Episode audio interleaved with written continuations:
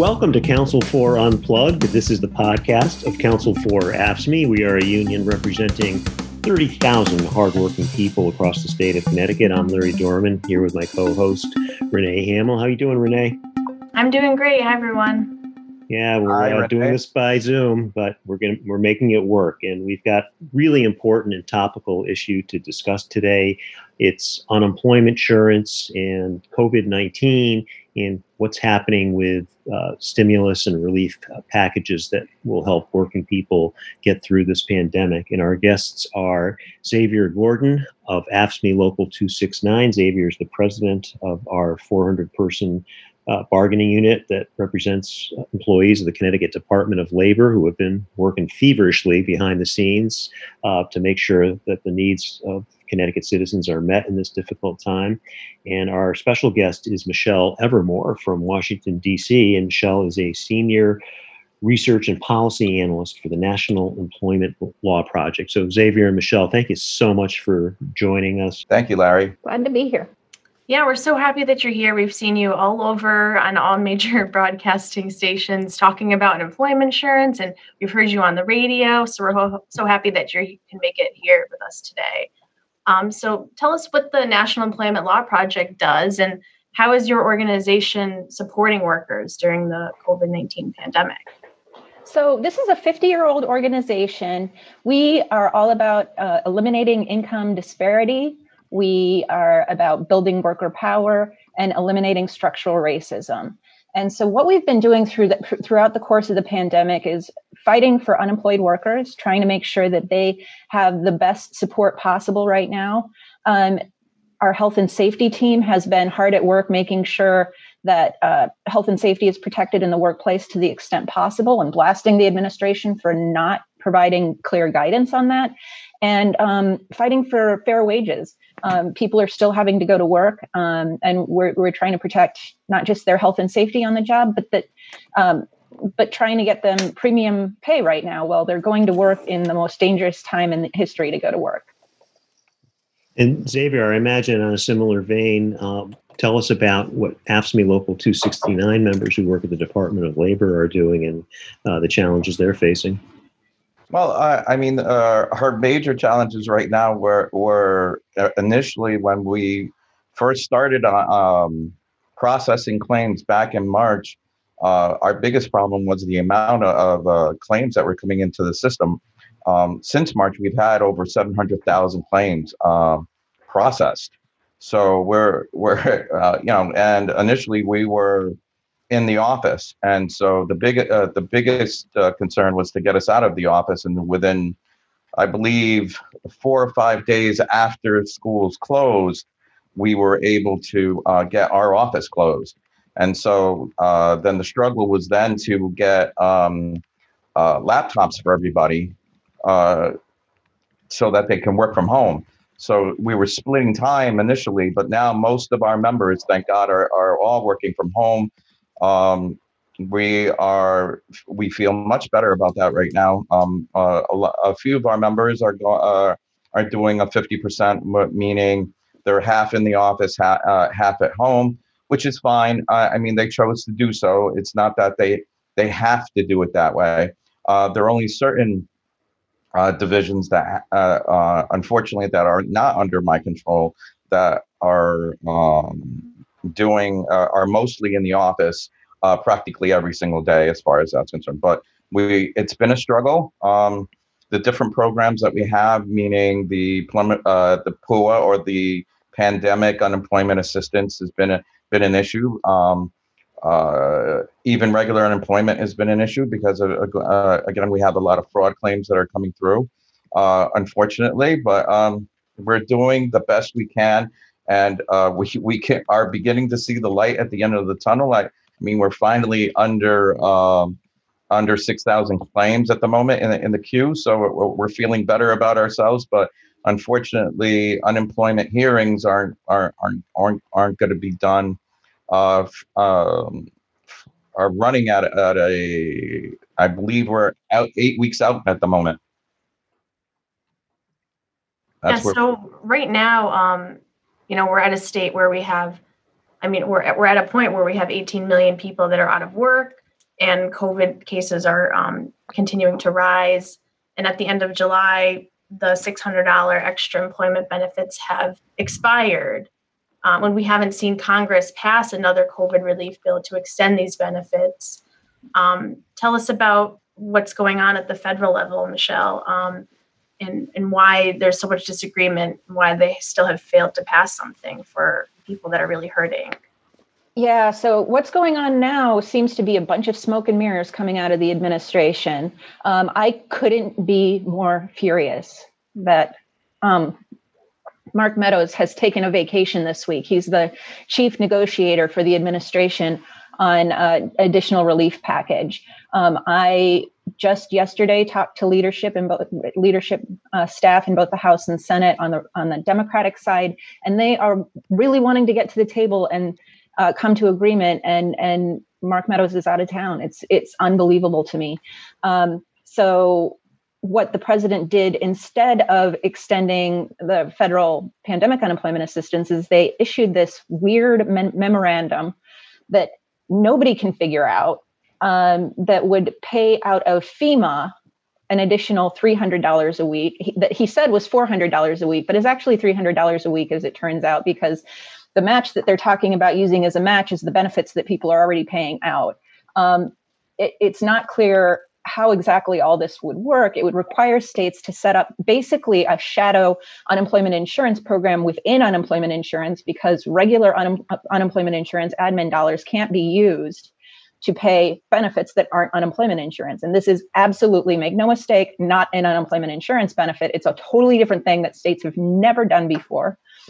And I love the state agency workers so much right now. I can't believe you have endured so much, and now they're asking you to set up this whole side program, add more to your overtime, to pay to set up a benefit that will only be available for a couple of weeks.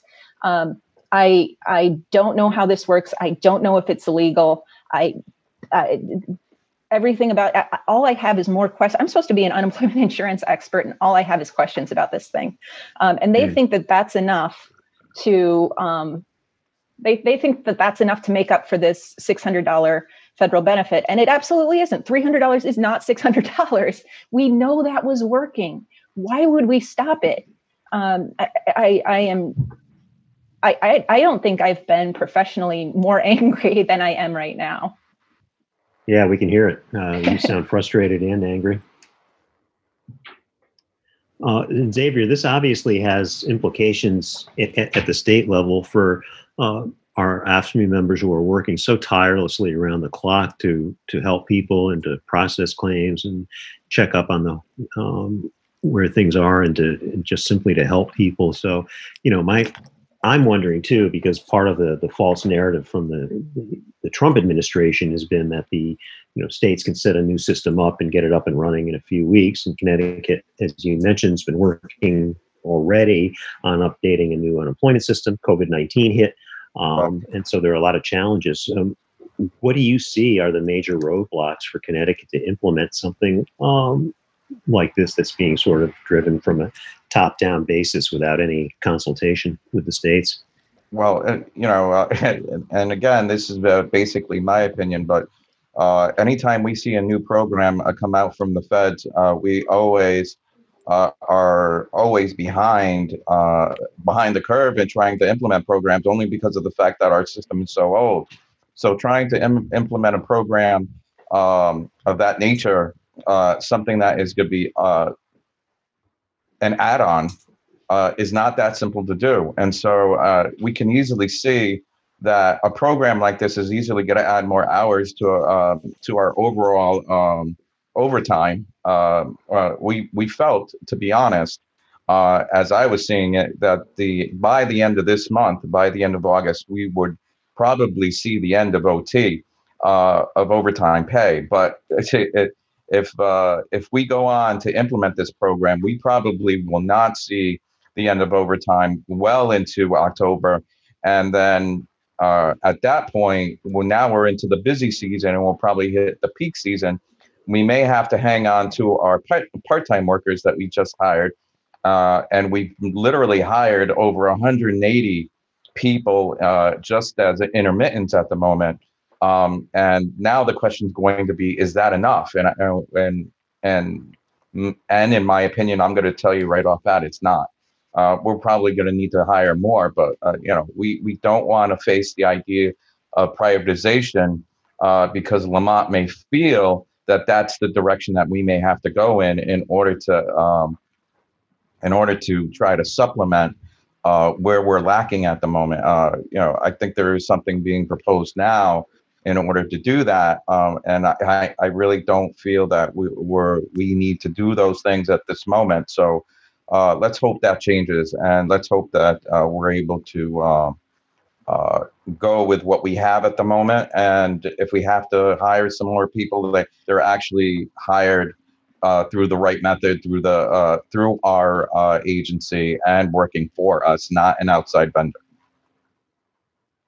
Yeah, that's a lot on all of your plates right now. And I can't imagine what it would be like to start fresh with something else.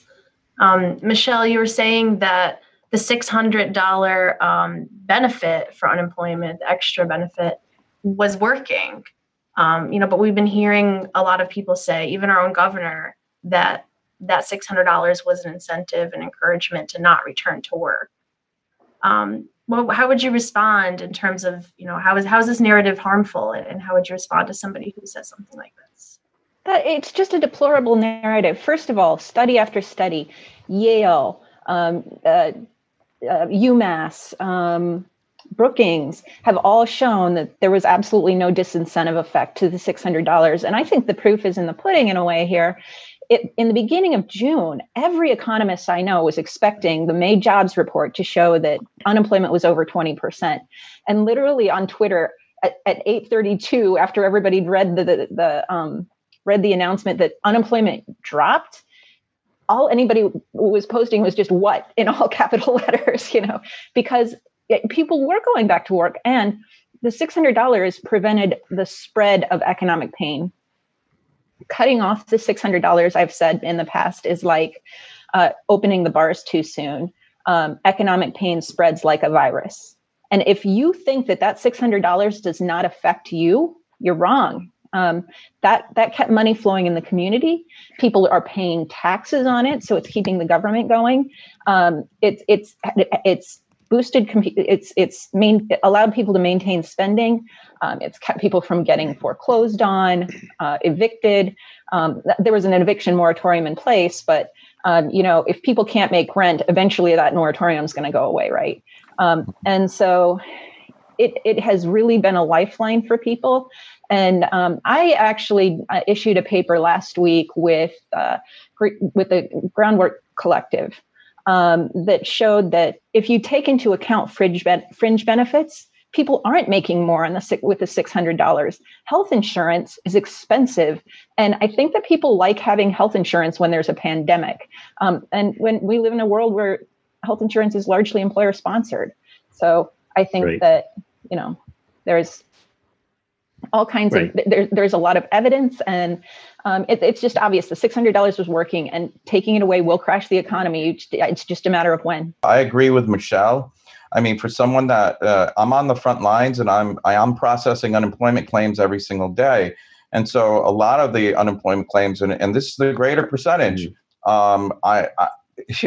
people are making anywhere between $15 to $40 or $50 or to $100 a week on unemployment, because they may just have started a job and got let go during the pandemic. So they're at very low unemployment rates, and that 600 was a big boost. And so that was keeping them going. So to all of a sudden drop to $15 or $100 or anything in between right. was a big hurt yeah. to them, to their families. I mean, I don't know how they're putting food on the table. I mean, this was a major hit when that $600 went away. And so, Michelle, getting back to the mess that has been taking place in Washington, D.C., as you mentioned, and everybody knows, these talks broke down. Trump's chief of staff can't even be bothered right now to revive the meetings. Why did this happen in from the perspective of the National Employment Law Project? What do you see, or what do you hope can happen that will be better for working people? Well, you know, I really hope that they do get back to the bargaining table. I think extending the $600 isn't enough. I think that there are other problems going on that we need a technical solution for as well. And this may not sound like a really big deal, but so pandemic unemployment assistance, if somebody accidentally gets too much of pandemic unemployment assistance, and it's through agency error, no fault of their own, there's no way to waive recoupment of that overpayment. And so people will get a pretty big bill if it's found that they were overpaid. And the problem here is that the Employment and Training Administration at the Department of Labor here in DC has been telling agencies, oh, you haven't been doing pandemic unemployment assistance right. You've been paying too many people.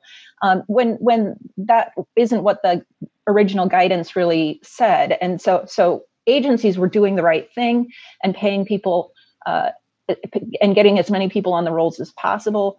And now it's looking like they may be told that they have to issue overpayment notifications to a lot of folks. And that's really scary to me. I know that Congress was working on language to fix that so states could waive those, particularly if somebody would experience financial hardship. Agencies do this already all the time for regular unemployment insurance. If the agency made a quote unquote a mistake, which in this case isn't even the agency's fault, it's bad guidance coming from DC. It's maybe in some ways it's pointless to belabor what happened, because what happened was bad and it led to an executive order that's absolutely unhelpful and in fact damaging. Where did the breakdown happen, Michelle, and how do you see it? Is there potential for it to be fixed or bridged somehow? What were the points of disagreement that led us to where we are right now? So I think that the administration and the people who were against the $600 were starting to wear down on that, and were starting to come our way. But I think it was largely the overall price tag. The Heroes Act that passed the House was about $3 trillion. The White House wants to spend only maybe $1 trillion. And so, you know, I think that Pelosi and Schumer were thinking, okay, well, I guess that means we should try to go to $2 trillion. That sounds like a number in the middle. And the White House, it sounds like, was saying, no, our way or the highway. And, you know, they're blaming a lot of the other side items in the bill, but I really think it's the price tag and the unwillingness to move up from, too little aid to really be effective. There were other items in the bill besides unemployment insurance, like aid to states, which should be, you know, which is obviously right. Important to AFSCME, and things like that. So I think that's where the breakdown was. I'm glad that you brought up the state and local aid. I was reading that the Republicans were very much against any aid to state and local governments, saying that they still have money that they haven't spent yet.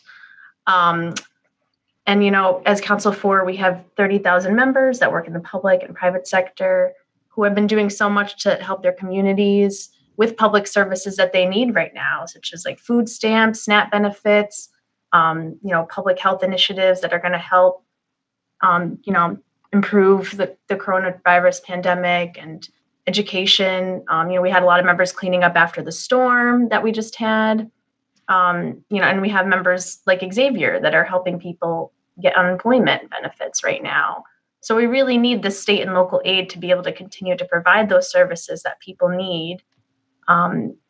Xavier, what do you think that AFSCME members can do to make sure that state and local aid is a priority in any upcoming relief package that's going to be passed? Well, you know, I've asked all my members to contact their representatives and let it be known. It's all about calling our state reps, our U.S. state reps, our U.S. senators, and letting them know.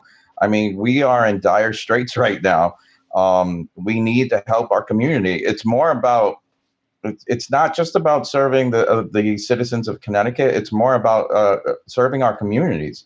I mean, I live in Stamford, and I've lived here for over 30 years. And the one thing I can tell you is that I know all my neighbors, and all my neighbors are struggling right now. And they do come to me, and they do ask me the unemployment question. On my off time. But I mean, what can I do? I mean, I can't turn my back on them either. I mean, that's not what you want to do, because you've known them for so long. But they're in the same boat. We're all in the same boat. So whether I'm working and they're not working, I mean, it could be easily the opposite someday. And so it's always the best thing to do is try to help out as much as possible, and trying to do what we're doing right now and serve it and processing over 700,000 claims isn't easy. And I tell them to be patient, but that right. It may not be enough right now. And as I'm saying, no matter how we do it these days, we have to do it with less people. But if the state chooses to subsidize us in any way or form, we'll definitely be able to add on more people and service the public the way they should be serviced. What goes on in your head when you hear that, Michelle? You're hearing from a union person at the state level talking about the struggles and the challenges that this pandemic has posed. How do you respond to what Xavier just said? Well, Connecticut. I'm saying this with the people in mind who had to wait a while to get a benefit and who are still waiting. It may come as cold comfort to know this, but Connecticut is one of the best systems out there. And a lot of it has to do with the fact that it's a good unionized workplace. And there are states that are not handling this as well as Connecticut is. Most states actually aren't. A little bit of context here is that the highest number of new claims in a week in history was 695,000 back in October of 1982. And we saw weeks with 3.3 million, then 2 weeks in a row with 6.6 million new claims.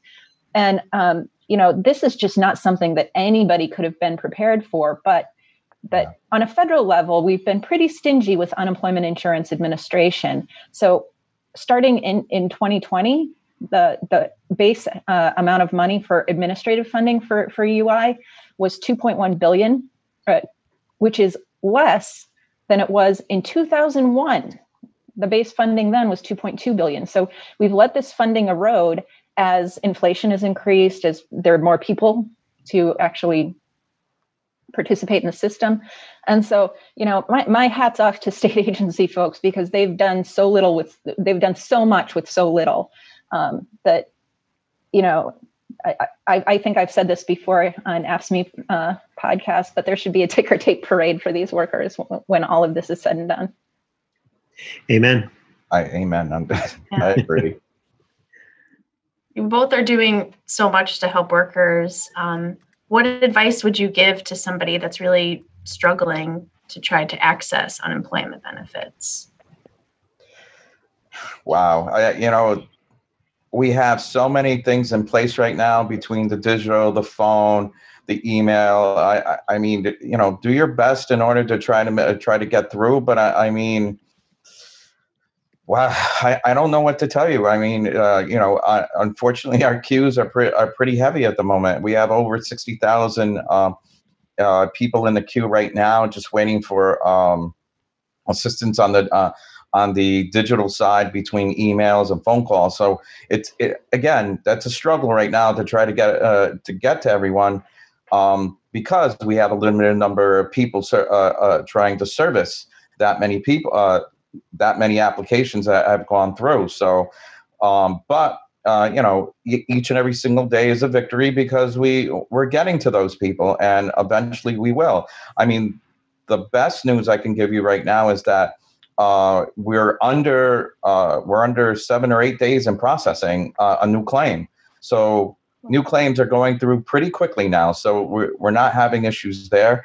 It's on the other side right now, is that once it's processed, and if people aren't doing what they're supposed to be doing timely, that's when issues are going to arise about getting their payments timely. So, you know, I think we've done everything that we can, but I think the website is not as user friendly as it should be. It should be a little bit better, but you know, again, not everybody has the computer. Not everybody reads all the materials that we put on the website. I mean, it's a little bit of everything, but I mean, it's a struggle, to be honest, right now as it stands. I mean, I feel for everyone, but all the information is there. Everything that we're providing is there. It's right there at your fingertips. I'm just hoping and praying that they read a little bit and just make sure that they follow through, whether it's an email, a text, a phone call. We're trying to get back to everybody as quickly as we can. Yeah. You know, and we appreciate your members' work. And I just want to say this has been an absolutely fascinating show, and it's been a pleasure. We've had Michelle Evermore from the National Employment Law Project. She's a senior research and policy analyst there, and many of you probably should be familiar by now because Michelle is an excellent Twitter follow. So I have to do that and make sure that urge folks to follow her. On Twitter, Xavier Gordon is the president of AFSCME Local 269 at the Department of Labor. And I just want to say to both of you that you are quiet heroes who are really trying to push this economy forward in the right way and push this recovery from a terrible pandemic forward in the right and proper way that honors and respects working people. And we at Council Four really appreciate what you're doing. Thank you, Larry. Appreciate that. Thank you so much, and thank you for everything, all of the things that you're doing to keep this ship afloat. We're going to do it. We'll get there somehow. So, again, I want to thank Xavier Gordon and Michelle Evermore, and, of course, our co-host, Renee Hamill. As always, thanks for listening to our Council 4 Unplugged podcast. You can find us on all major social platforms by searching for Council 4 AFSCME. Our website is council4.org. My name's Larry Dorman, and you've been unplugged.